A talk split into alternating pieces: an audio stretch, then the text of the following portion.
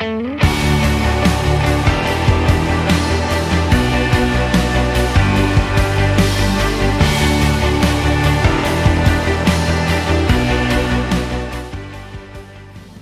I want to invite you now just to take a moment and humbly come before his throne and surrender those things in your life that you're holding on to, those things in your life that are taking residence in your heart that shouldn't be, that are occupying your mind that shouldn't be, and just surrender, let go. Those things that we're holding on tightly and just lay them at his feet even now.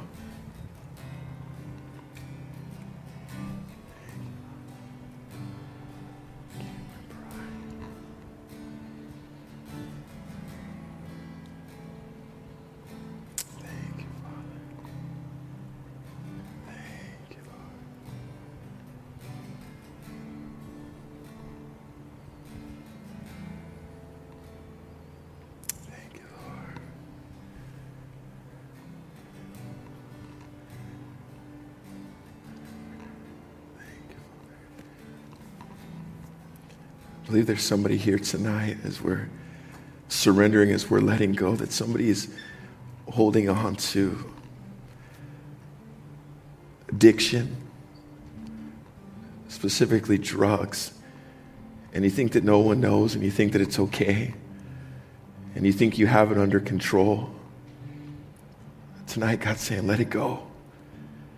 Let it go before it gets too deep, before it gets too strong, before it begins to destroy families and relationships.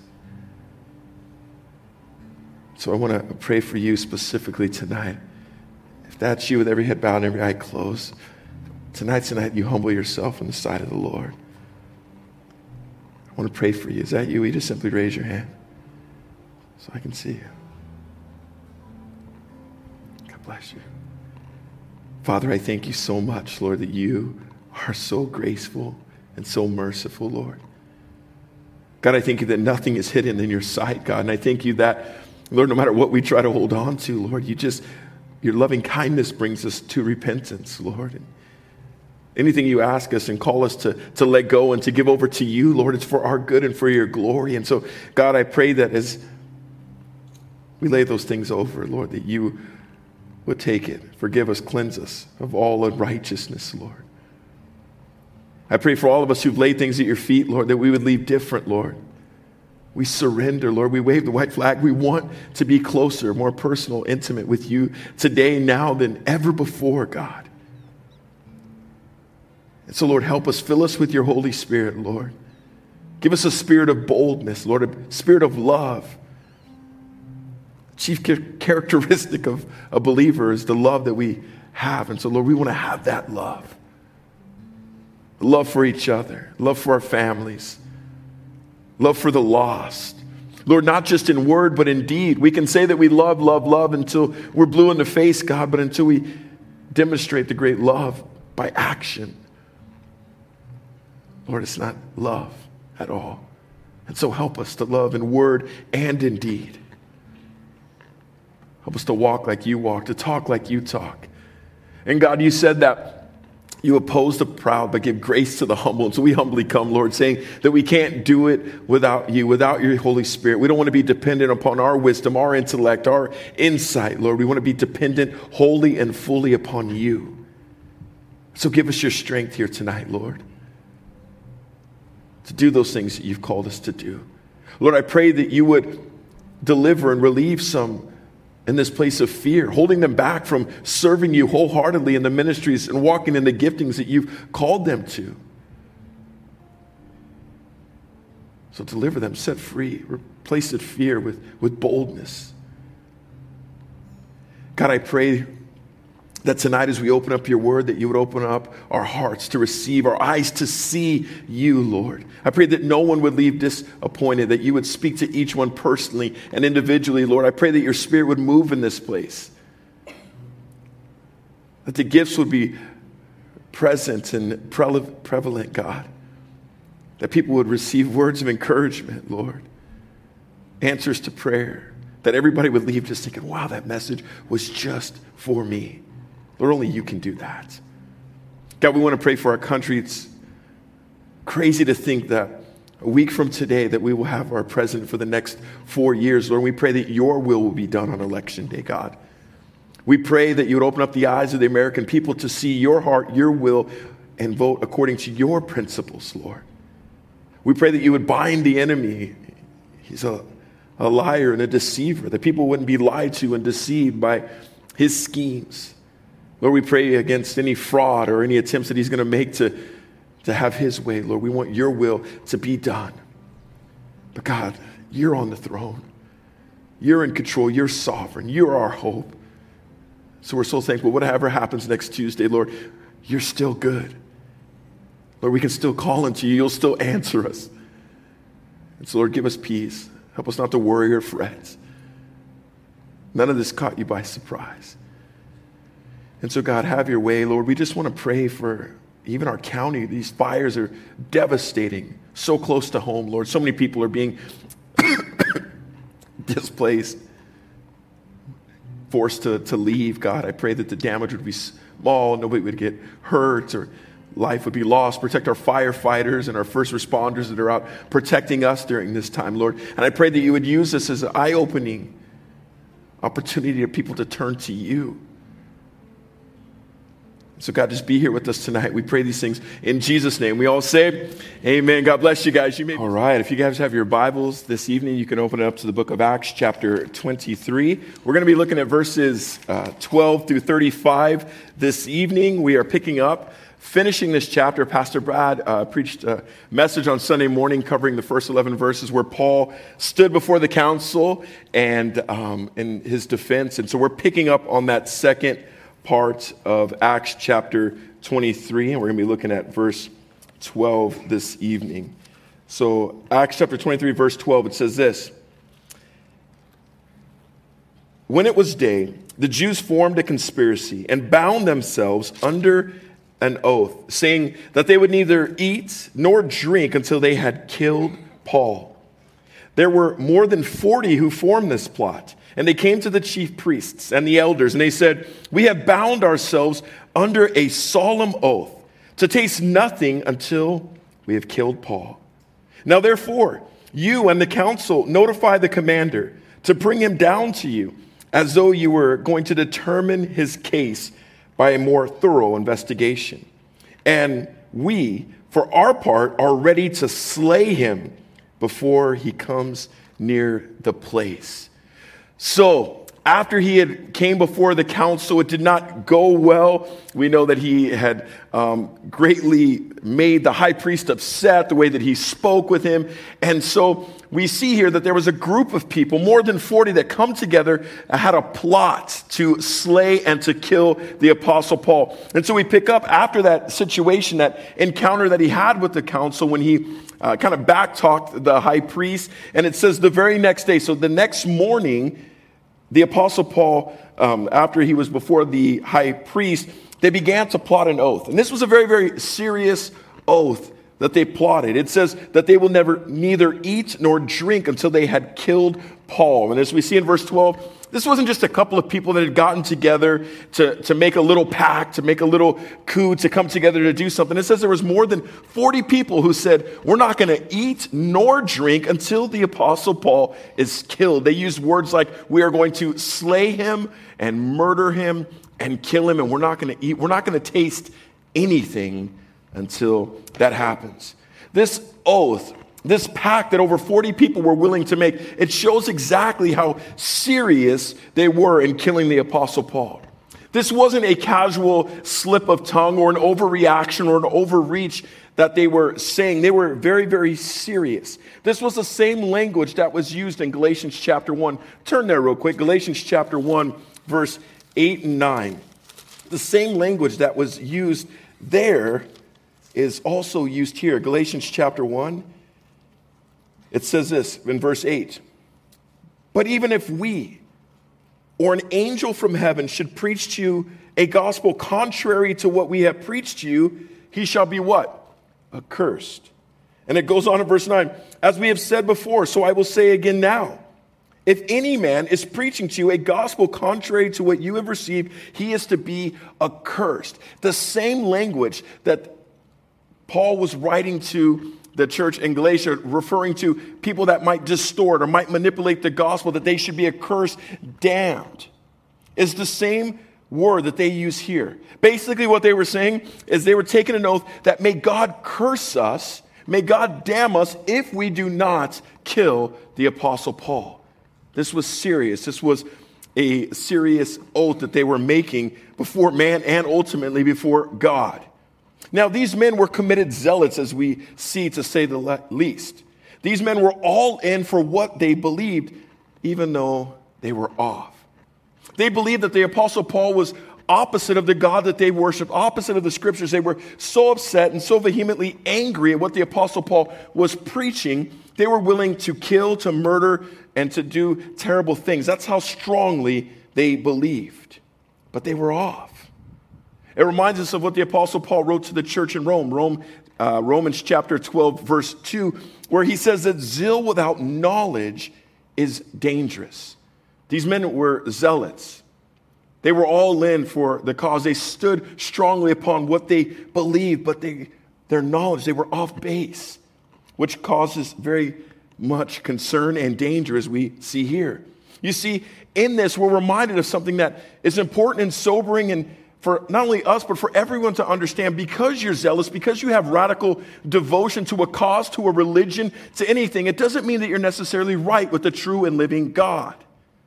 These men were religious, they were devout according to the law, but it wasn't the true God. And we can see that in religions and groups of people today.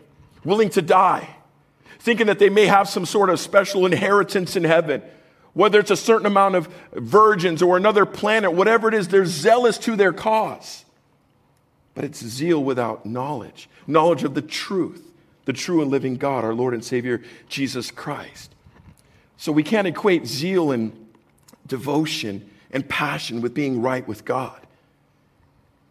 And so I've seen that with my very own eyes. Some of the most zealous, passionate people are misled and sadly on their way to hell. I remember being at one of the largest Buddhist temples in the world. It's in Nepal, very, very close to the Tibetan region, very close to the border of China. And you walk around and you, you, you see these people literally with knee pads on their faces before God praying for hours and hours upon end. And after they would do that, they would walk around the temple and there was these prayer wheels and they would spin these wheels over and over, repeating prayers and these mantras. Hours and hours of devotion and dedication. And then after that, the part that would grieve your heart the most is they would have these huge bells and it would have the thing that would hang down and they would go then and they would start ringing these bells and the sound dong and dong over and over in your head and you see these people and they keep ringing and ringing and what they're doing is attempting to wake up their god wake up their God and you just, your heart breaks. Zeal, passion, without knowledge of the truth. So passionate, but so off at the same time. And so when we think about this zeal and this passion, for those of us who know the truth, the truth through God's word, who's revealed himself, we understand who Jesus is. We need to have that zeal and that passion, but it's rooted in knowledge and the truth of who Jesus is and what he came to do. That is it. The woman at the well. Jesus asked her a couple, a couple of questions.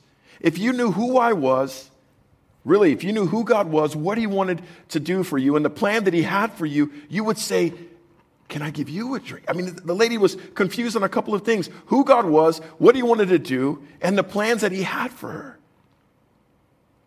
We're not confused on these things. So we need to have that kind of passion, that kind of zeal. And so, Zeal without knowledge, it's dangerous. And so they come up with this plot to tell Claudius, the commander of the guard, that the Sanhedrin had more questions for the Apostle Paul. They wanted to talk to him a little more, more thoroughly investigate him. And as he was on the way back to the Sanhedrin, these 40 men would ambush him and they would slay him and they would kill him. That was the plan that they came up with. And even just that plan, it's crazy to think that men who were so devout, so religious according to the law, were willing not only to kill and to slay, but also to lie. so openly, just outright lie, religious devout men to come up to kill this man. It's also very interesting and worth pointing out that when they came up with this evil plot, they're scheming and they're getting together, coming up. How can we get the Apostle Paul? We're not going to eat, we're not going to drink, we're not going to taste anything until we kill him. So they come up with this plot on how they're going to do it. And it says in verse 14, once they came up, notice who they took it to. Normally, when you came up with a plot, whether it was to do uh, evil or to kill in this case, you might go to maybe a, a rough part of town to find a rough group of guys maybe some criminals where you knew the bad guys in town. We all know where the bad guys hang around. And you go there and you're like, hey, man, I'm trying to find somebody to do, some, do a crime for me. You don't got to pay him very much. That's not what these men do. Notice who they go to when they come up with this plot. It says in verse 14, the chief priests and the elders. Hey, we got a plan. We're going to kill some people, and we come up with this great scheme. Who are we going to go to? Let's go to the leaders of the church. Let's go to the religious leaders. We need them to get in on it. That shows you how far Jerusalem, how far the religious leaders of this time were from God. It's so sad. And so telling that these people ran to who they ran to to conspire with. It got me thinking what do people run to you for? Are you the person that people run to and they feel comfortable gossiping and, and talking and, and backbiting another group of people? I got a friend and you know, he'll, he'll be talking sometimes. Yeah, they came up to me and this guy was telling me this. And finally, I had to stop and ask him and say, Why are people so comfortable coming up to you gossiping? I don't know. I never thought about that. Why? Are you the person that people run to when they, when they got some juicy stuff? When they got some tea, when they got some water cooler talk. Are you the one? You don't want to be that person. Think about that. This is who the religious leaders, this is who the elders were of the time. We as believers, we want to be those people that they come to in time of real need, when they need to get ministered to, when they need to get prayed for, when they have a question about serious things of life that they run to us. Those are the people we want to be coming to us, not those who are conspiring and gossiping and plotting. And so they come to the chief priest after taking this oath with this plan to kill the apostle Paul. And it says in verse 16, but the son of Paul's sister heard of their ambush. And he came and he entered the barracks and he told Paul. Paul called one of the centurions to him and he said, Lead this young man to the commander, for he has something to report to him. And so he took him and he led him to the commander and he said, Paul the prisoner called me to him and asked me to lead this young man to you, since he has something to tell you. The commander took him by the hand and, stepping aside, began to inquire of him privately, What is it that you have to report to me? And he said, The Jews have agreed to you to bring Paul down tomorrow to the council, as though they were going to inquire somewhat more thoroughly about him. So do not listen to them for more than 40 of them are lying in wait for him, who have bound themselves under a curse not to eat or drink until they slay him. And now they are ready and waiting for the promise from you.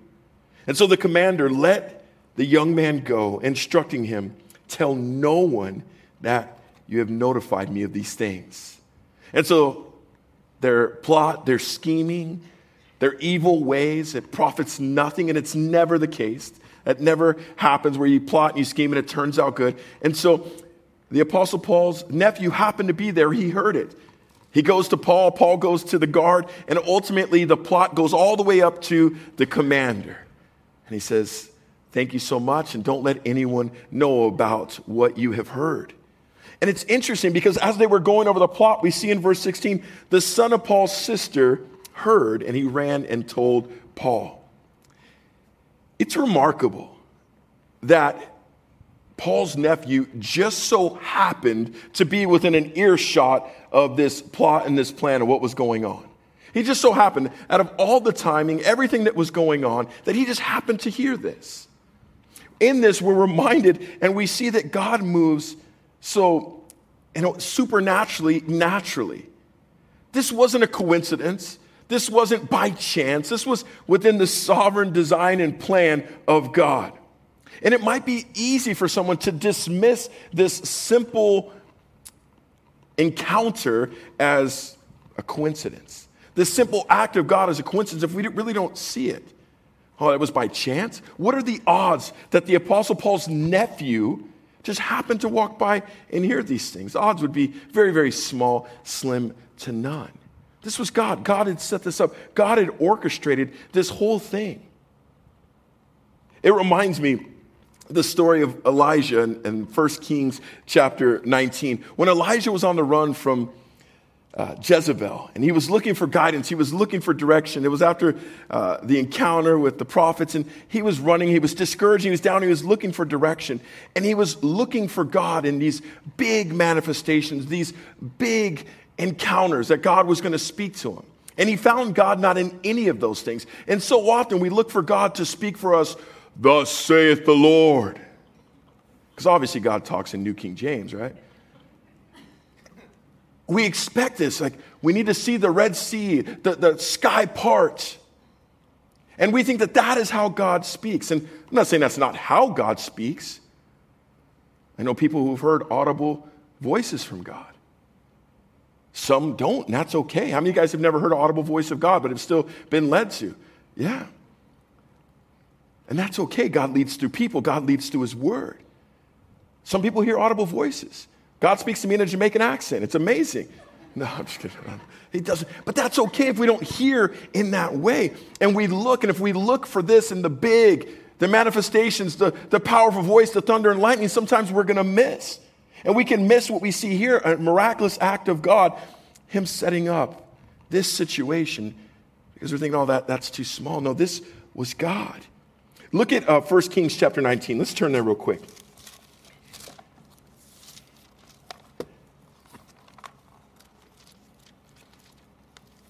1 Kings chapter 19, we see how Elijah was looking for this guidance and this direction from God in these, these big things, but that's not where he was. 1 Kings chapter 19, and let's look at verse 11.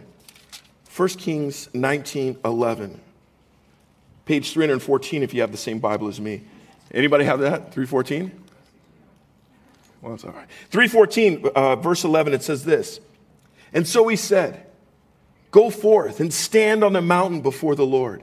And behold, the Lord was passing by, and a great and strong wind was rendering, was rending the mountains, and breaking into pieces the rocks before the Lord. But the Lord was not in the wind. And after the wind, an earthquake, but the Lord was not in the earthquake. And after the earthquake, a fire, but the Lord was not in the fire. And after the fire, a sound of a gentle blowing. When Elijah heard it, he wrapped his face in his mantle when he went out and he stood in the entrance of the cave. And behold, a voice came to him and said, What are you doing here? He was looking for the Lord. There was an earthquake, there was fire, there was wind, there was all these powerful manifestations, and he was looking for God in those things. And it says, God was not in any of those things. The New King James Version says it was in the still small voice. After all those things passed, it was a still small voice in which God spoke to him.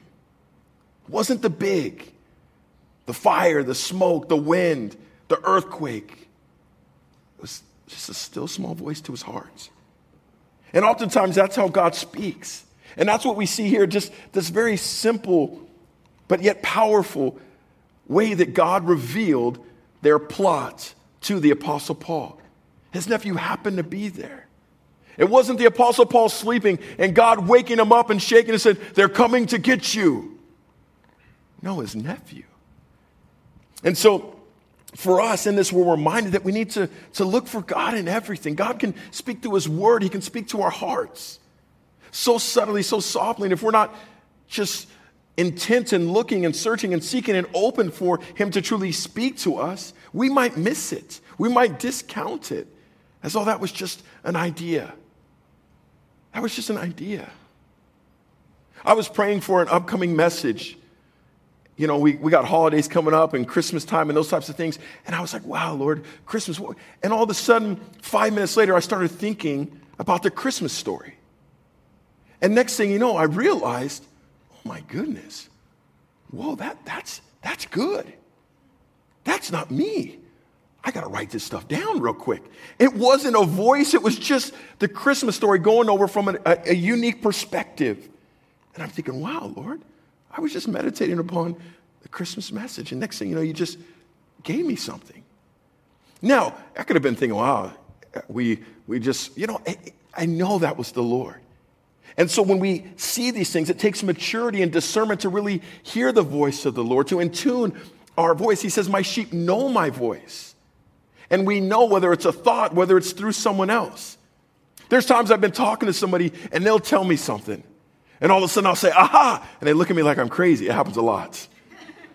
And I'm like, you just answered a prayer. And they're like, what? I'm like, man, I've been praying about something. You just started telling me something. That is God using you. Thank you so much. And they're just like, I'm just telling you, I know, but I, have been looking for guidance and direction.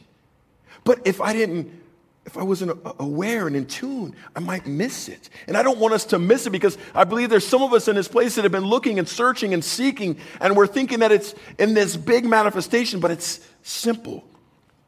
It may even come through our kids, it may come through anything. And so be open and discern what God is doing, or we might miss it. I think about the time that God was calling me into ministry. I was broken and I was destitute and I wanted to serve the Lord so bad. And I didn't know what He had for me. So I'm working in like a steel workers union. I was just a, it was a dead end job and I'm just going, I'm just driving to work. And I would drive past this place every single day on my way to work. I worked across the street from the Katella Deli at a little place called Arrowhead Products. And so I'm there and I'm, I'm driving by and all of a sudden, I'll never forget it. I'm driving right by this place. And I'm like, Lord, I just want to, I serve you. And all of a sudden, I heard a voice, and it wasn't God, it was John LaBelle. And it says, all I heard was, hey, why don't you and Naomi come and help me out in junior high? And remember, every single time we would see this guy, hey, come and help us in junior high, come and help us in junior high, come and help us in junior high. We would see him coming and we would go running. We didn't want to help him in junior high. I don't know why. It's nothing personal. We just didn't feel that's, we, we, didn't. But here I am praying, God, what do you have for me? What do you have for me? I was looking for the revelation. I was looking for the manifestation, the Red Sea parting. This is what I have for you. Every, I'm praying every single time I'd see John Bell, hey man, come and help in junior high. That was the answer. But I couldn't discern it. I couldn't, I, I was missing it. And then I'll come and help me in junior high. As soon as I got home, I called him up. By God's grace, that's that's it. That's how it got started. Started serving in junior high. And it was a blessing. And so we can't miss those things. I was just talking to a brother today who just recently uh, got a new job and you know it was you know he took a, a pay cut but there was something that god really he knew that god had for him and he wasn't sure what he was going to do and how he was going to do it but he knew that god wanted him to do it and so Today, randomly, out of the blue, somebody called him up and said, Hey, the rates are really low, and we could refinance your house, and we could do this and save you a lot of money. And he'd been praying, Lord, I don't know how I'm going to do this. But God said, I'm going to do this for you. And he knew this was the Lord. He was praying, God, I know you want me. How are you going to take care of me? And it's little things like this. And he attributed, he knew that this was the Lord. So we need to be open to see what God is doing because he moves supernaturally, naturally. We don't want to miss it. We got to be able to discern, Lord, is that you? And so the nephew hears this. And this plot, it could not have been executed. It couldn't have happened. It had to, God had to, to, to break this down because of the words that Jesus had given the Apostle Paul in uh, verse 11 of chapter 23. 23 11, Jesus came to him and he says, Take courage, for you have solemnly witnessed to my cause at Jerusalem, so you must also witness at where? Rome. So th- this couldn't have been the end for the Apostle Paul. And so God had to do something because God was going to take him to Rome. And what God says was going to happen will happen. And so he set this whole thing up to unfoil this because God wasn't done with him. And so, with the mention of his nephew here, which this guy was used in a powerful way. We don't know if he was a believer. We don't know much about him. Matter of fact, we don't know much about any of the Apostle Paul's family throughout the scriptures, but we know that God used him here. And this is the only direct reference to an Apostle Paul's family member throughout the scripture. But we know that he had a family. The Apostle Paul was a member of the Sanhedrin. And to be a member of the Sanhedrin, you would have to be married.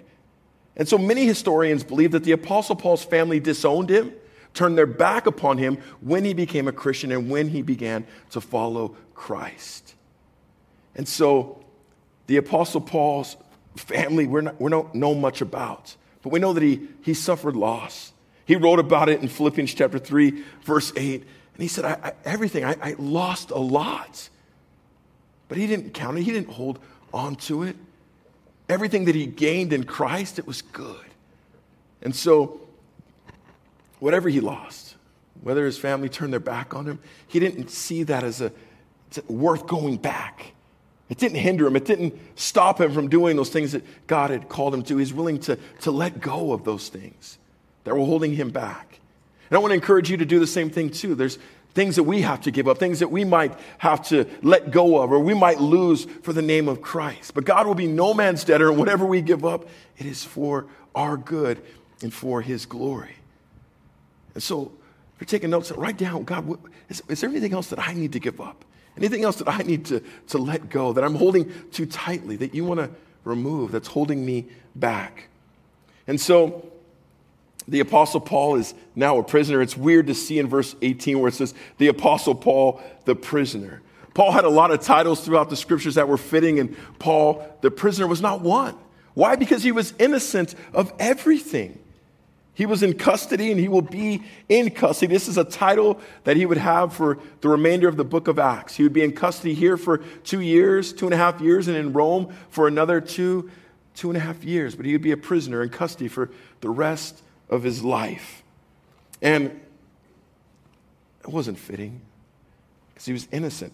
But even in this simple phrase, the Apostle Paul, the prisoners, we, we see a fulfillment of Scripture. We remember in Acts chapter uh, 21, if you turn back, Acts 21 11, it says, Acts chapter 21 11, and coming to us, he took Paul's belt and bound his own feet and hands, and he said, This is what the Holy Spirit says. In this way, the Jews at Jerusalem will bind the man who owns this belt, and he will be delivered over to the hands of the Gentiles. This was a prophecy that was fulfilled here. He's handed over to the Romans, and he will be in protective custody. And being handed over to the Gentiles, he got to identify with Christ. In Matthew chapter 20, the same prophecy was spoken of Jesus. And so, Paul the prisoner, fulfillment of prophecy. We look at verse 23 and we pick up there. It says, And he called to him two of the centurions, and he said, Get 200 soldiers ready by the third hour of the night to proceed to Caesarea. Then, with 70 horsemen and 200 spearmen, they were also to provide mounts to put Paul on and bring him safely to Felix the governor. And he wrote a letter having this form Claudius Lysias, the most excellent governor Felix, greetings when this man was arrested by the Jews and was about to be slain by them, I came up to them with the troops and rescued him, having learned that he was a Roman. And wanting to ascertain the charge for which they were accusing him, I brought him down to their council. And I found him to be accused over questions about their law, but under no accusation deserving death or imprisonment. When I was informed that there would be a plot against this man, I sent him to you at once, also instructing his accusers to bring their charges against him before you. And so the commander catches wind. Claudius catches wind of what's going on. He says, We got to get him out of here. And so he rounds up this army and he gets all the horsemen and the spearmen together and he gets Paul out of town. And in verse 23, we see an amazing escort that God would set up for the Apostle Paul. Look at verse 16. It's, at 23, it says, He called the centurions to set up an escort of 200 soldiers, 70 horsemen, and 200 spearmen. This is amazing. If I was the Apostle Paul and this whole thing was being set up, I couldn't help but just smile at the goodness and the sovereignty and the faithfulness of God. There was a plot against his life, and God organizes and sets up this huge caravan to protect him as he's leaving Jerusalem. He must have think, My God is so good. No weapon formed against me shall prosper. These 40 men are not going to eat and drink until my life is taken. And here God is rallying up over an army of 400 people to escort me out of town. He couldn't help but just feel so special and so loved. by God's protection, and his faithfulness. And so they left at 9 p.m. to, to be undercover. And remember, Jesus told Paul that he would go to Rome. But who would have thought that that journey would have started with this royal transport of over 470 soldiers? 470 soldiers. Now, it's interesting, we never find out about those 40 men who took the oath not to eat or drink. I don't know if they died of starvation. I don't know what happened, but we see that they, they got out of town. And the Apostle Paul was protected, and they were not going to take his life. And so, all this happened because of God's goodness and his grace to the Apostle Paul. Also, Claudius set this up in motion to ensure the Apostle Paul's safety while he was in his possession. This would not have happened if he wasn't a Roman citizen. And it's mind blowing and it's, and it's humbling just to think, amazing to think that God used the Apostle Paul's citizenship and, pre- and preparation for things that he would do down the road. If the Apostle Paul wasn't a Roman citizen, he wouldn't have had this kind of care. But even God used where he was born and his citizenship as part of his divine will. And so now Paul's on his way to see Felix the governor. Felix is a very interesting man, and we'll find out next week his defense and his trial before Felix, but he was a former slave. The only and the first former slave to become a governor, such a high ranking and prestigious position. History tells us in great deal and detail about the evil nature that this man Felix had. He was eventually, I mean, even within the Roman government, he was eventually banished from Rome because the way that he treated people and because of his corruption. He got disbanded and kicked out of town about two years after this was written. History also tells us he was a very immoral man. He had three wives um, and many, many concubines and, of the sort. One um, was his current wife, Drusilla, was the daughter of Herod Agrippa. And so we learn and we know a lot about him, and he was only able to come in power. How would a slave do that? Because his brother was good friends with Caesar Nero. And so he was a slave who is now a governor, a powerful, high ranking man. But he never forgot where he came from. He never forgot that he was a slave. One historian said this about Felix that he executes the ways of a king with the spirit of a slave. Even though he was a king to rule and to reign and to make decisions, every decision he made, he made as if he was a slave. No matter how high he climbed up the political ranks, much how much power and wealth he would amass, he still had the mentality of a slave. He still thought like a slave, and he had a bend towards the world. He wanted to get back to the world. He wanted to get back to people who treated him bad when he was a slave because of his upbringing the way that he was raised, the things that he went through as a slave, it molded him and shaped him, his mentality for the bad. He was a slave, even though he was a governor. And the same can happen if we're not careful with us at times. The way that we are brought up, our mentality and our identity can go with the way that we were brought up or the way that we were raised that molds us and shapes us. But in Christ, He gives us a new mentality and a new identity that's found in Him. And if we're not careful, we can still bring that old junk into who we are as Christians. I know Christians who are, who are just quick to fight because their whole life they've been fighters. They've had to fight for everything. They were given nothing. And so there's this fighter mentality, and it's not necessarily negative. I'm not talking about go getters. I'm not talking about those, but you say anything to them, they're just ready, to, not just even necessarily physically fight, but yeah, some Christians are willing to do that too. But they're just fighters by nature the way they were shaped, the way they grew up. They had to fight for everything. Not necessarily Christians, but just people in general. There's uh, some other people that are, by nature, um, by the way they were raised and by the way they were brought up, they have a complex and thinking that they were better than others because the way that they were brought up. Maybe they were affluent. Maybe they came from a powerful family. Maybe they had money. And so naturally, they just think that maybe they're just a little bit better. By the way they were brought up, it was no doing of their own. You know, they were born on third base and they thought that they hit a triple. You know, they thought it was something that they did, but it was just the way that they were born. And they looked down upon people because that's the way that they were brought up. And we got to make sure as Christians that we don't identify with the past, that we don't identify with the, the old mentality. Whatever it may be, whether we're fighters, whether we're victims, we are new in Christ, new creations, a new mentality, a new identity in Christ.